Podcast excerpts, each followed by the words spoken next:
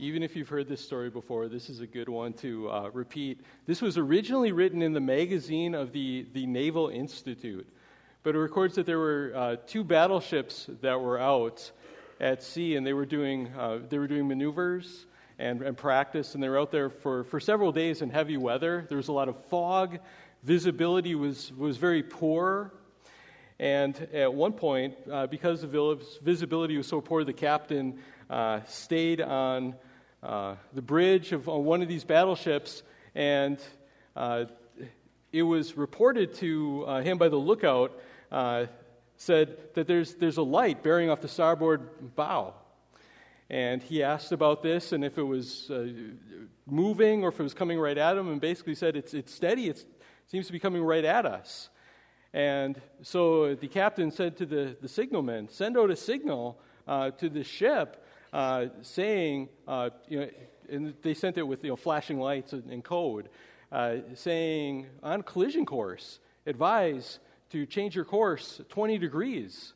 And so the singleman sent out this uh, the message, and they got a message back, the flashing lights, and reported to the captain that uh, the they had sent this to their ship, and they got the message back saying, advise you change your course 20 degrees.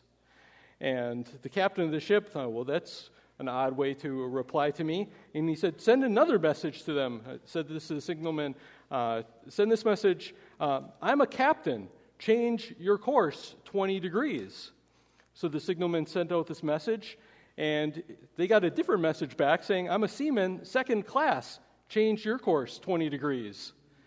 And the captain thought to himself, this person doesn't understand authority in the chain of command here. I outrank you, you do what I say.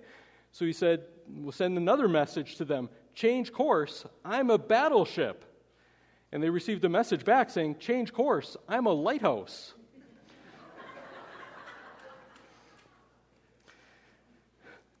we see in uh, Matthew or uh, Luke's gospel here, we're back in the book of Luke. Jesus is going to be on a collision course uh, with the Jewish leaders in Jerusalem. When we left off, uh, kind of Luke volume 2, uh, Jesus had just entered Jerusalem, the, the triumphal entry. And uh, here he is in Jerusalem, and authority is going to be a big issue because you have these uh, leaders of the Jewish people that felt that they are the authority, they are the ones that they ought to be listened to. And here comes this, this guy, uh, Jesus, uh, this supposed rabbi, who trained him? Who was he under? What authority did he really have? And he's, he's teaching with authority. He's telling him what to do. He came in, he turns over the tables in the, in the, in the temple and causing this big fuss. And don't they recognize that uh, these Jewish leaders, the, the high priests, the scribes, the Pharisees, these are the authorities that people ought to listen to, not this uh, newcomer that thinks he can tell them uh, what to do. As I mentioned, we're back in the Gospel of Luke. We've been going through Luke uh, for quite a while, but taking some breaks. And when we finished uh, Luke, kind of volume two, well, we did a first volume, kind of chapters one through nine, and that was the uh, right from the beginning Jesus' birth and uh, John the Baptist and Jesus establishing his ministry, ministering in the in the north, doing lots of miracles are recorded there, uh, showing who he is and validating his authority and that goes to about Luke chapter 9. And then there's a place where it says that Jesus uh, turned his face towards Jerusalem. And he set off on his, this journey to Jerusalem. And he, he was headed there, he knew, to, to go to the cross. He knew what was awaiting him. And so when we did a second series, uh, which was uh, chapters 10 through 19, uh, we saw this journey with Jesus to Jerusalem. And we finished that on Palm Sunday uh, last year as Jesus arrives, the, the, triumphal entry. And we've done a few other series since then, but we're back into this.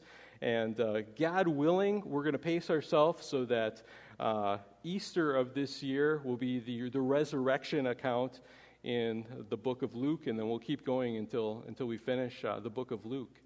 But in this chapter, uh, we're in Luke 20 right now. I encourage you to take your scripture and turn to, uh, to Luke 20.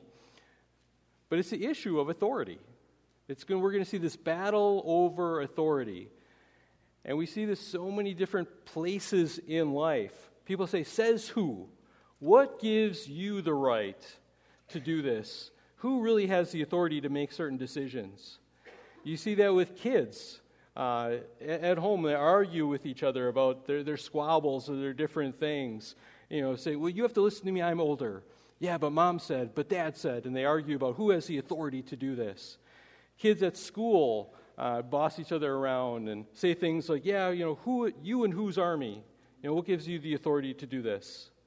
When we see it with adults, you know, there's authority issues that, that you probably have at work, uh, in the community. We definitely see it with politicians, don't we?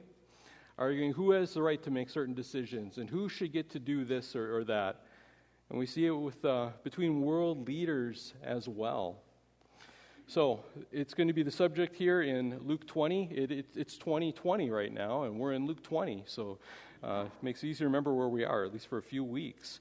So let's read uh, the first eight verses in Luke chapter 20. It says, One day, as Jesus was teaching the people in the temple and preaching the gospel, the chief priests and the scribes uh, with the elders came up and said to him, Tell us by what authority you do these things. Or who is it that gave you this authority? And he answered them, I will ask you a question. I also will ask you a question. Now tell me, was the baptism of John from heaven or from man? And they discussed it with one another, saying, Well, if we say from heaven, he will say, Why did you not believe him? But if we say to him, From man, all the people will stone us to death, for they are convinced that John was a prophet. So they answered that they did not know where it came from. And Jesus said to them, Neither will I tell you by what authority I do these things. This is the word of God that we're going to be looking at today. I encourage you to keep your Bible open. If, if you didn't open it yet, there is a Pew Bible in front of you, and should be able to find this on page 879. Uh, just as we go through Luke, I think you're going to get a lot more out of it if you have Scripture open in front of you, so I, I encourage you to do that.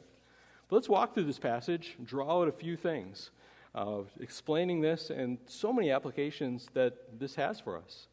And from the first two verses, I think one thing that we can pick out, and I think agree with, is the truth that it matters where authority comes from. It really does matter. They were asking about this, and we're going to take a look at what were their motives why were they asking this? But there is truth that it does matter where authority comes from. And it starts by saying one day, and we, we know basically when this was. Uh, this was during the what's called the Passion Week. And that's what we're calling the series the, the Passion of Christ. And it doesn't necessarily mean that Jesus was passionate, he was. Uh, but when uh, people talk about the, the passion of Christ, they're talking about this is a week that he came and he suffered. Uh, the older definition of passion means his, his suffering. And so, these uh, next few months, uh, we're going to be covering what's really uh, the last week of Jesus' life after the triumphal entry. So, we have something that's probably going on here. Maybe uh, Tuesday or Wednesday, different people debate when exactly this happened. Uh, but this is just shortly before Jesus ends up being betrayed and going to the cross. So, that's where we're at in the life of in the life of Jesus. And we see him, he's in the temple, probably in the court of the Gentiles, in this big area that was uh, the, the kind of the outer court. And it was called the court of the Gentiles because the Gentiles could go there as well. And uh, it was large, it was like 33 acres. And this is before the Passover week, so it was probably packed with people, uh, pilgrims, travelers coming in from, from all over to celebrate the Passover. So it was a busy, just happening thing that was going on. So Jesus is there, he's in the temple, and it says he's teaching and he's preaching the gospel. Uh, he knows that he is going to be going to the cross soon, but he, so he's teaching people. He's proclaiming the gospel. Gospel means good news. And so he was proclaiming that the, the kingdom has come. Uh, the kingdom is at hand because the king is here. He is the king. He has arrived. When we talk about the gospel, we know with that as well that we proclaim what Jesus, the good news of what Jesus came and he did. What he, at, at, from the perspective of Luke 20, is still in the future for Jesus, but it is in the past for us. that Jesus came with his face set to the cross, determined that he needed to go to the cross because he needed to die as a substitute for sinners. Because that is the only way for sinners like us to be brought into back into a right relationship with God. There's nothing you could do, there's nothing somebody else can do for you to bring you back into right relationship with God. I'm a sinner, you're a sinner. We've all fallen short. The only way for this to happen was for, for God the Father to send his Son, who became the, the God man, fully God and fully man. That's who Jesus was. And for him to be sent into this world. And he lived a perfect life, and he died on the cross in the place of sinners, so that anyone who comes to him can have their sins taken away and receive the gift of eternal life. I hope that you've received that. If you haven't, I plead with you. That's the most important thing for you to do is to, to turn to Him for the good news of, of the gospel of Jesus Christ. But Jesus there, he's, he's teaching and he's uh, proclaiming this. And you see, it says that the chief priests and the scribes and, and elders came up. So a lot of the Jewish leadership. And they were used to being the ones that they were in charge. People would listen to them, and they're challenging Jesus because he seems to be coming and proclaiming himself as uh, authority. At least that's the way he's carrying himself. I mean, he came in, he's overturning the, the uh, tables in the, the temple, causing a scene. They've noticed that the way he teaches was different than other rabbis. Other rabbis would start different sources and say, well, this rabbi says this, but this rabbi says uh, this, and they would you know, have this long kind of chain of uh, authority, people that they look to. And Jesus, he was teaching with his own authority, saying, I tell you this. It's like, how, how do you do that? You just come in and, and acting like you have all authority kind of within you. And so they were offended by this. By the way, it says the chief priests, in case you wonder, well, how can there be more than one chief priest? Shouldn't there just be one? Uh, well, there was, at this time, there was uh, Annas and Caiaphas. Uh, Annas was a former high priest, uh, the chief priest, until about the year AD 15, but he was still around. And it, it's kind of like former U.S. presidents. Uh, people still refer to uh, Jimmy Carter as President Carter, even though he hasn't really been president since I was five years old. Uh, but in the same way, uh, he's still referred to as, as president. And so uh, they would refer to uh, Annas as a high priest as well, and he had a lot of clout and authority as well. So they're offended by this guy coming in and, and uh, challenging their authority. So the thing they got right is well, it, it does matter where authority comes from. Anybody can claim to have authority, and anyone can pretend to do this and assert themselves. And we see that today. All kinds of people will claim to have authority over you and to tell you what to believe, and they may have some credentials and wave that in your face, or it may just be something where it's uh, you know, people posting things online. And realize anybody can post anything online or post some you know, graphic online and get people to believe it uh, just because well, I saw it on, on Facebook. And there was, it was a graphic. And uh, you know, it, it, sometimes these graphics, uh, you know, people quote these things with, with no sources and uh, there's no capitalization and punctuation's all a mess, and, but people believe these things oftentimes. So anyone can claim anything, but it does matter where the authority comes from. So they ask him this question, but they're not asking this with pure motives. They are being adversarial to Jesus. They did not think he had authority. They did not want his authority. This was not an honest question.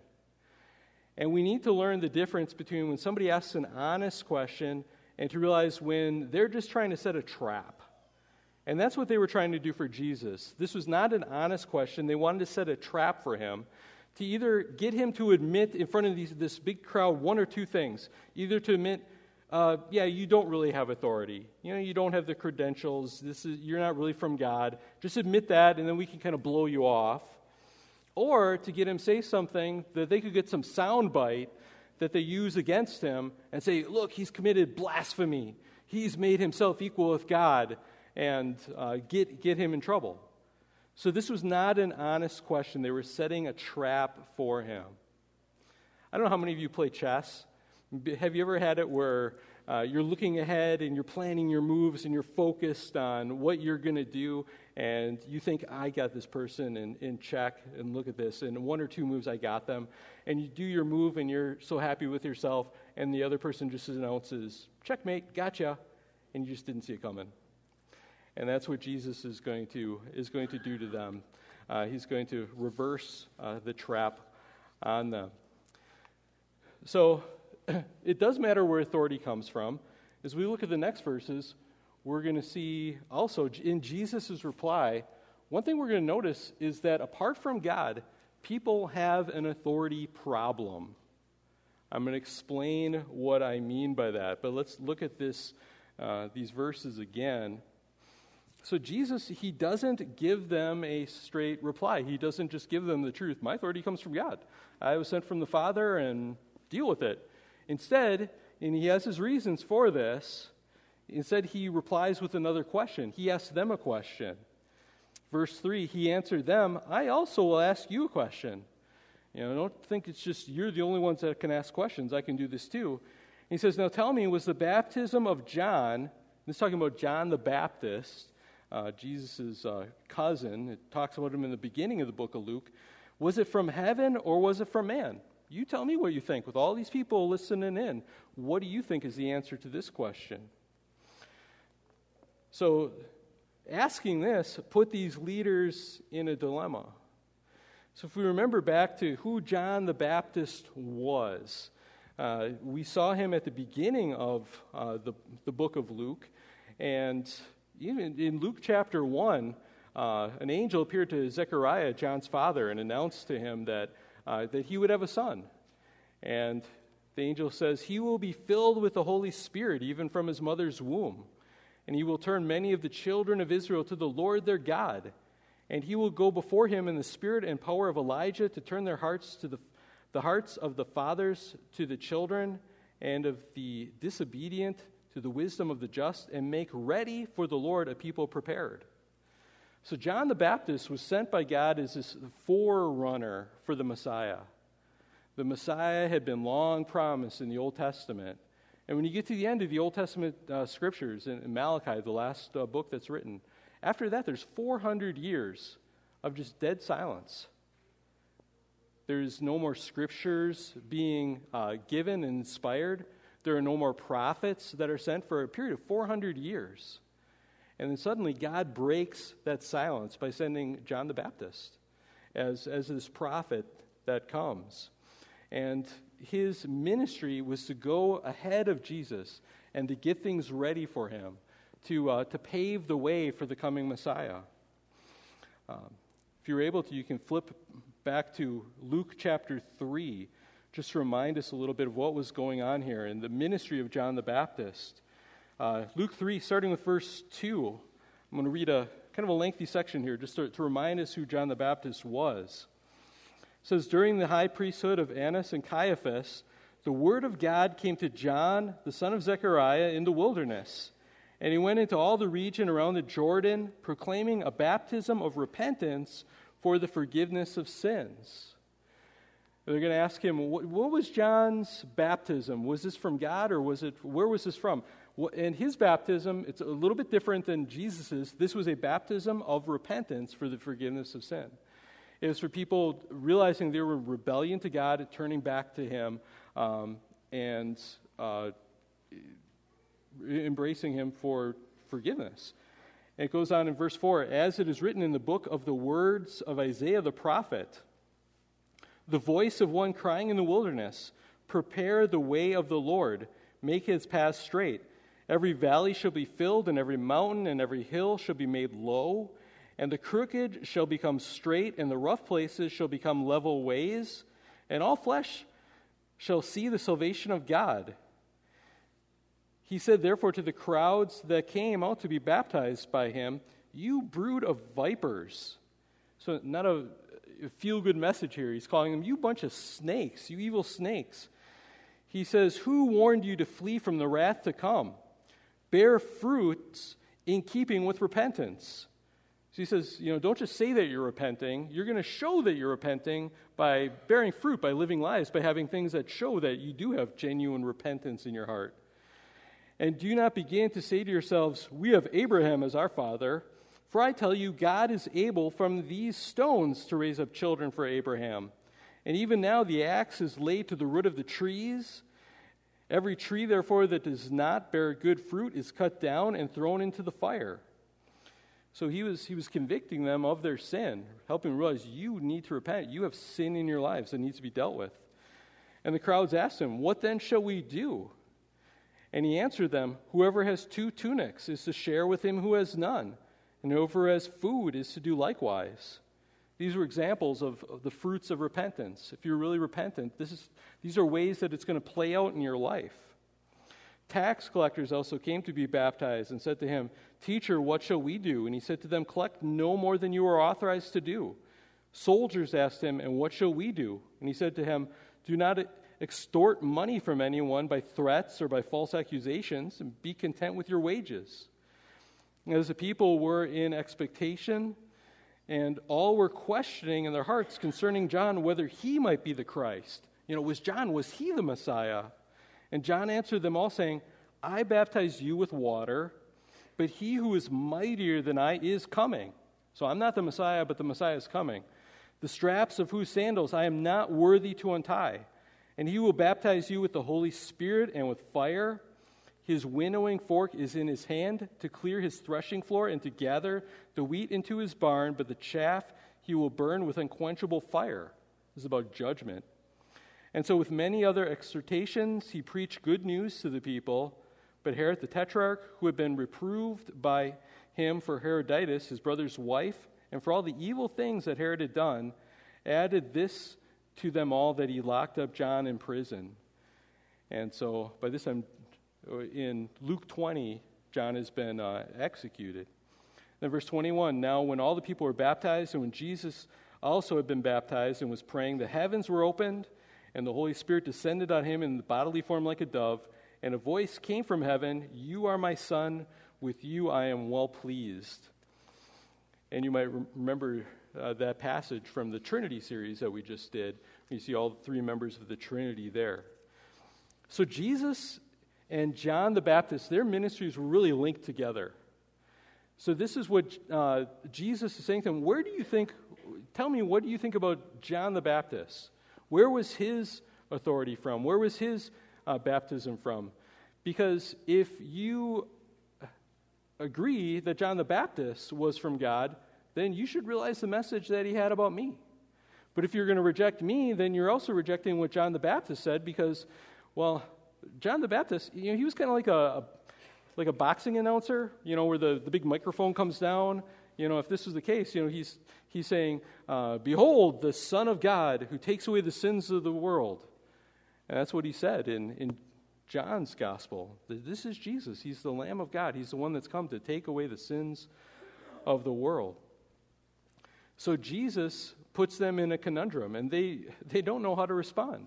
Because they, uh, these leaders, they have to go and talk about this. Well, how do we respond? What's the, the best way to do this? Because uh, they, they say to themselves, well, if we, uh, if we admit that John's baptism was from heaven, they'll say, why didn't you believe him?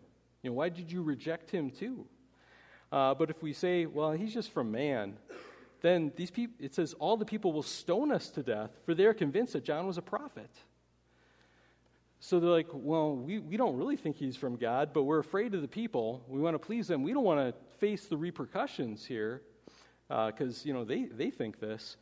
So, verse 7 said, So they answered that they did not know where it came from. Let's pause for a few applications here. One is that Satan loves to attack legitimate authority. And he does that through unbelievers, he does that through false teachers. But there's legitimate authority in this world that comes from God. And from the beginning, Satan has been attacking that authority. Even in the Garden of Eden, Satan, through the serpent, was saying, Did God really say this? Did he, did he really? You know, wouldn't it be better for you to trust your own heart, to trust your own feelings, for you to make the judgment about what you think is right? And since the beginning, Satan has been doing that, trying to turn people's focus off of the, the genuine, true authority that comes from God and to get them to trust in anything else. Uh, some other leader, some other false prophet, or, or especially trust your own heart, trust your own feelings. You know, make yourself the, the, the real authority in these matters. And he keeps on doing this. We see this today. Satan loves to attack legitimate authority in, in the family, in, in the church, in society at large. Uh, he is not a fan of, of proper authority. Another application we can see from this and notice is that God's enemies are often cowards and liars. I think of these, these Jewish leaders at this time, okay, the, the high priests and the, the scribes, you know, these religious, you know, lawyers and teachers and all this. Supposedly, they, they know Scripture. Supposedly, they're the authorities in all this. But when they're asked the question about John the Baptist and where do they think his authority is, uh, they, they do the calculation of how is this going to benefit us. And their reply, verse 7, is We don't know. Well, we just don't know where it comes from. They're being cowards and liars. They are fearing people that they want to control, but they're afraid of the consequences from these people. They might stone us to death, so we don't want to tell them what we really think. So instead, they lie to them. They don't think that John the Baptist was from God. You know, they, they have a settled opinion on this, but they don't want to say that because they don't want to, to reap the repercussions that are going to come from that. And I'll tell you, we see this in the world today as well from, from unbelievers, uh, from people that claim to be religious uh, progressives or, or liberals. Oftentimes, what they will say in public is very different from what they will say in private, very different from what they really, really think. You know, there are, there are pastors that will claim one thing in front of their congregation uh, that, you know, yeah, I believe the Word of God, and yeah, I believe in Jesus, but in, in private, they don't really believe these things. But they know that they'd lose their position. They knew the people would be upset with them if they said what they really think. You know, they, they know that, you know, their views are more sophisticated, you know, but you got the ignorant masses, and so you got to just, you know, uh, say what, what they need to hear. And that's not how it ought to be. We ought to speak the truth, always. So you have others that are um, saying different things. You, you, see this in churches and even in colleges and denominations. Say one thing to appease the, the donor base and another thing you know, behind closed doors to their colleagues. We also see here that unbelievers really have an authority problem. And I mean that in more than one way. One is that they don't want authority at least they don't want any authority that's not themselves, because they want to be the ones that, have, that are in charge, that are, have, are the authority. But even more, they don't have a real basis for authority. They don't have anything to really base what they think on. Apart from God, there is no objective basis for authority. And this applies not just to religious leaders back then, but to anyone today. If you don't believe in God, if you don't believe that God has spoken to us with objective clarity, then where do you really go for truth? Do we find it in ourselves? I'll tell you, if, if I had to just find truth in myself, I'd realize that's a terrible place because I am often wrong. And there, I change my mind on things. And if I'm the ultimate source on this, what, does that mean truth changes as I change my mind? Or what if we take a vote? Is that where truth comes from? From the uh, just the collective, you know, wisdom of the crowd, and whichever gets 51%, that's truth. Well, what, what, what about when that changes? You could have 100% of people voting and vote the wrong way. People trust their feelings, all these uh, different things. Apart from God, it, it, as one book puts it this way, it's like we have our feet firmly planted in midair. There's no basis for, for real authority to know what is true, to know what is right, to know what is wrong.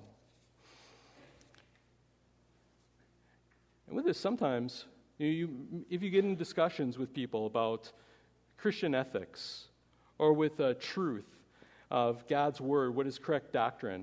You know, sometimes you just need to ask this other person, uh, you know, do you, just start by asking, do you believe that the Bible is God's word or not?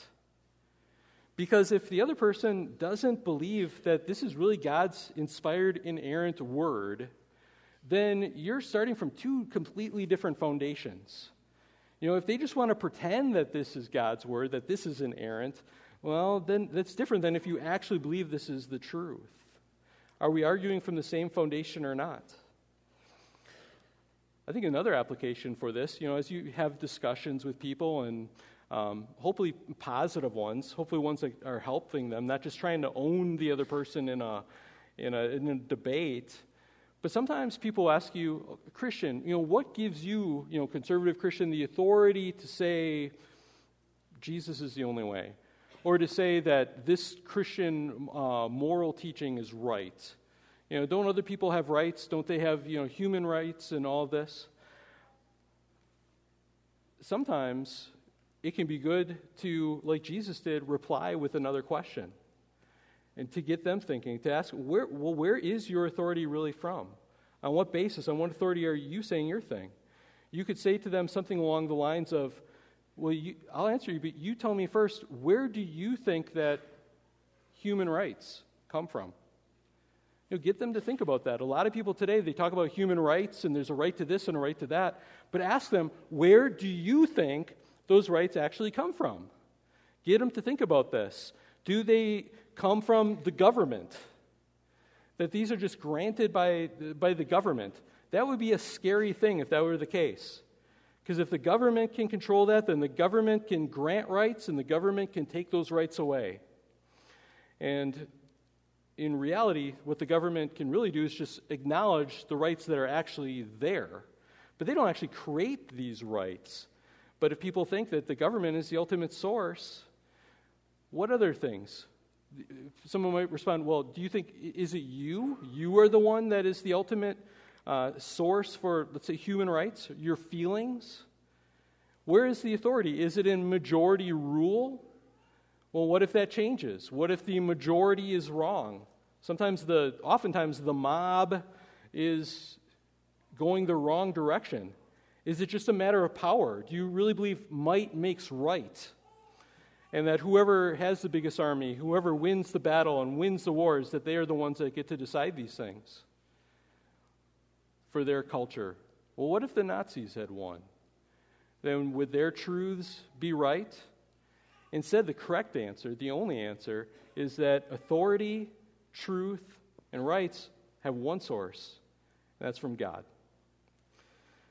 So when we look at this at the end of this in verse 8, we're going to kind of answer the question that Jesus kind of leaves open because we know what the answer is from Scripture.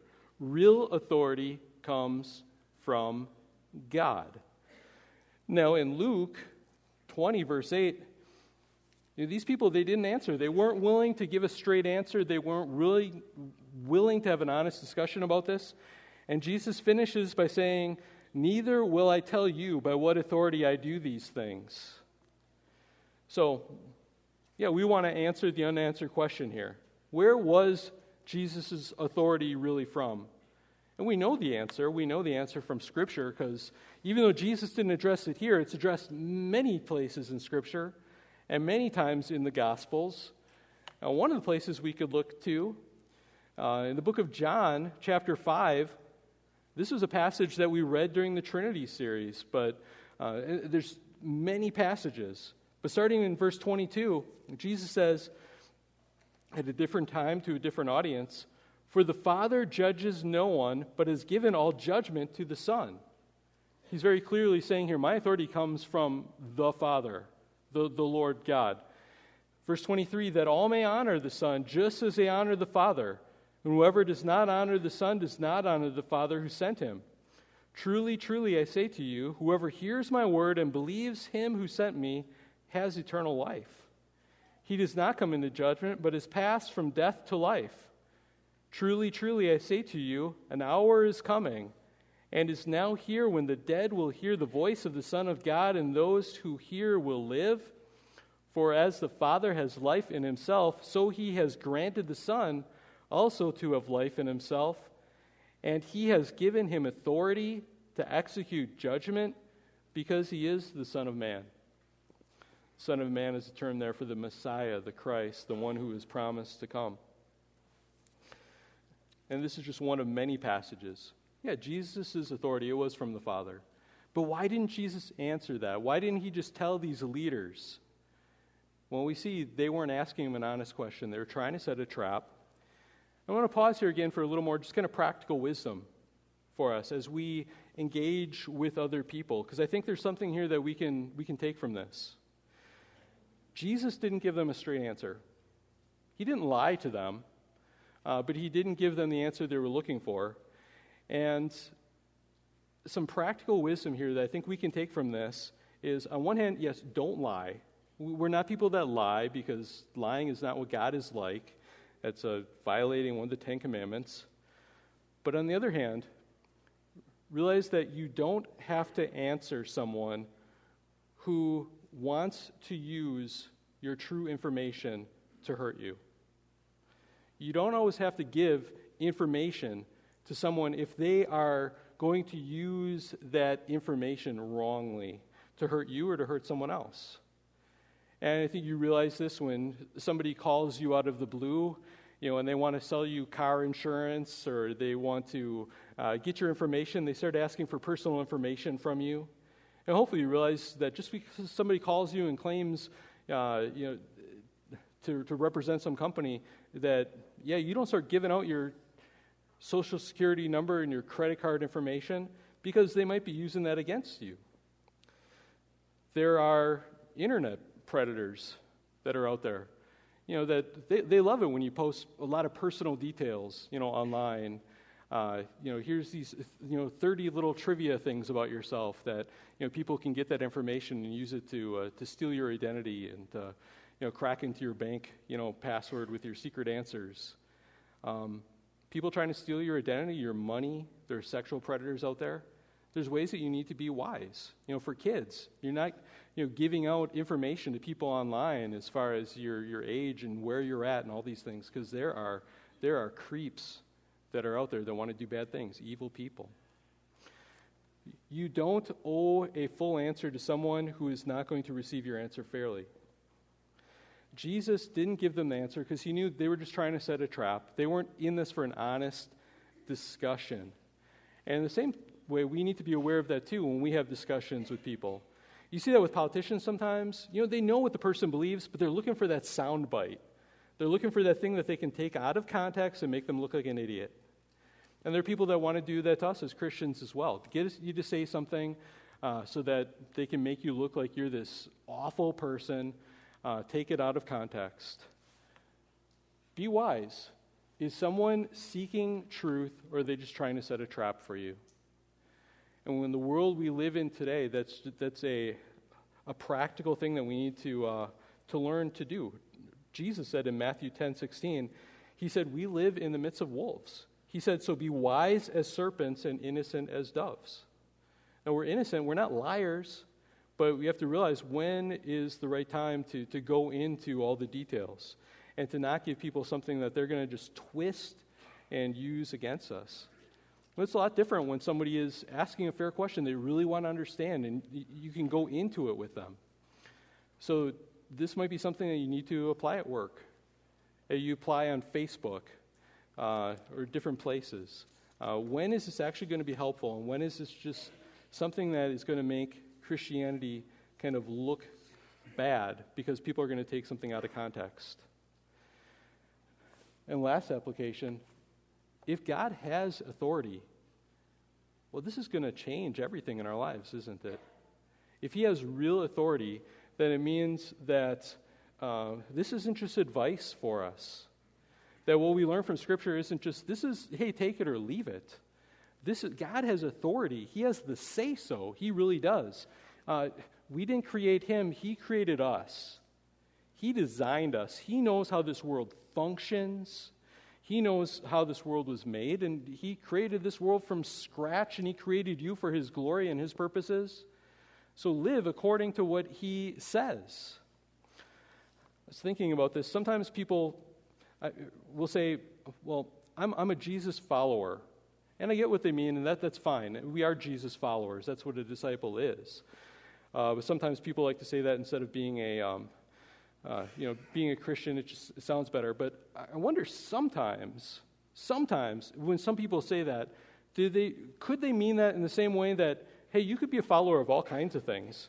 You, know, you could follow the wisdom of some teacher online and follow these principles and you know, we're more than just followers. I mean, we're worshipers of Jesus.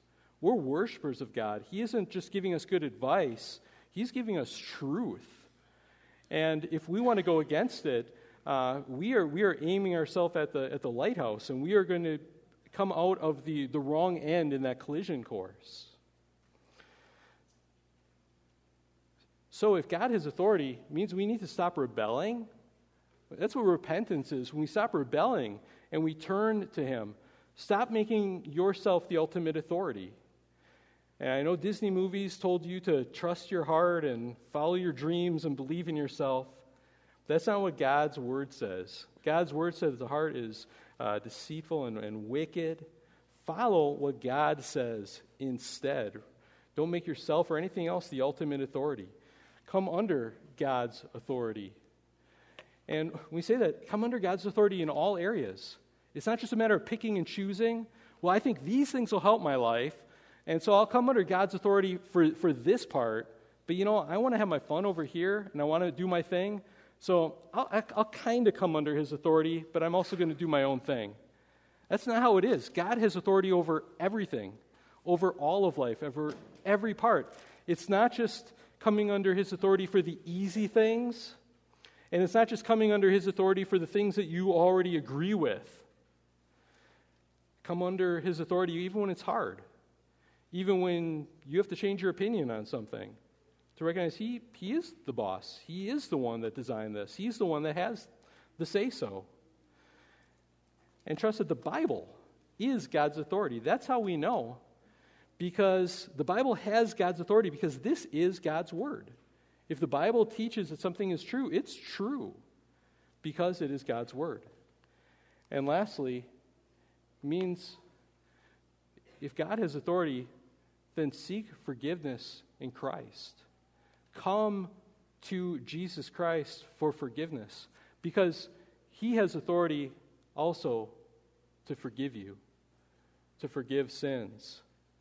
Back in, in Luke chapter 5, there's an episode where Jesus heals someone, and he says a part of it, he says, But that you may know that the Son of Man has authority on earth to forgive sins.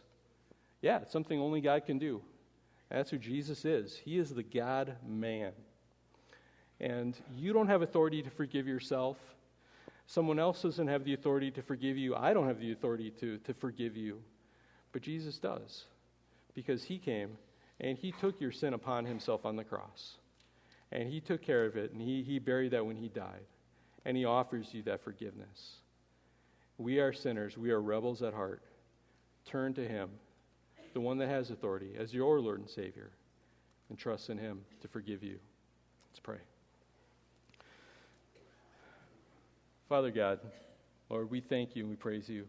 We thank you for the word and what you have spoken to us here today through uh, what you have inspired and what is written down for us. Lord, may we think about this through the week and think about the fact that you are the source of all authority, that Jesus Christ, being God, what he says is true. We thank you that we have a firm foundation for what is true. We, we don't have our feet firmly planted in midair, but we can bank on you and what you say. Lord, forgive us for all the times that we've tried to make ourselves the boss, that we have uh, looked to ourselves to be the authority. Help us to turn to you each day, even in the hard things, to submit to your authority. Because what you say is true and it is good, Lord God. And we thank you that Jesus Christ has authority to forgive sins.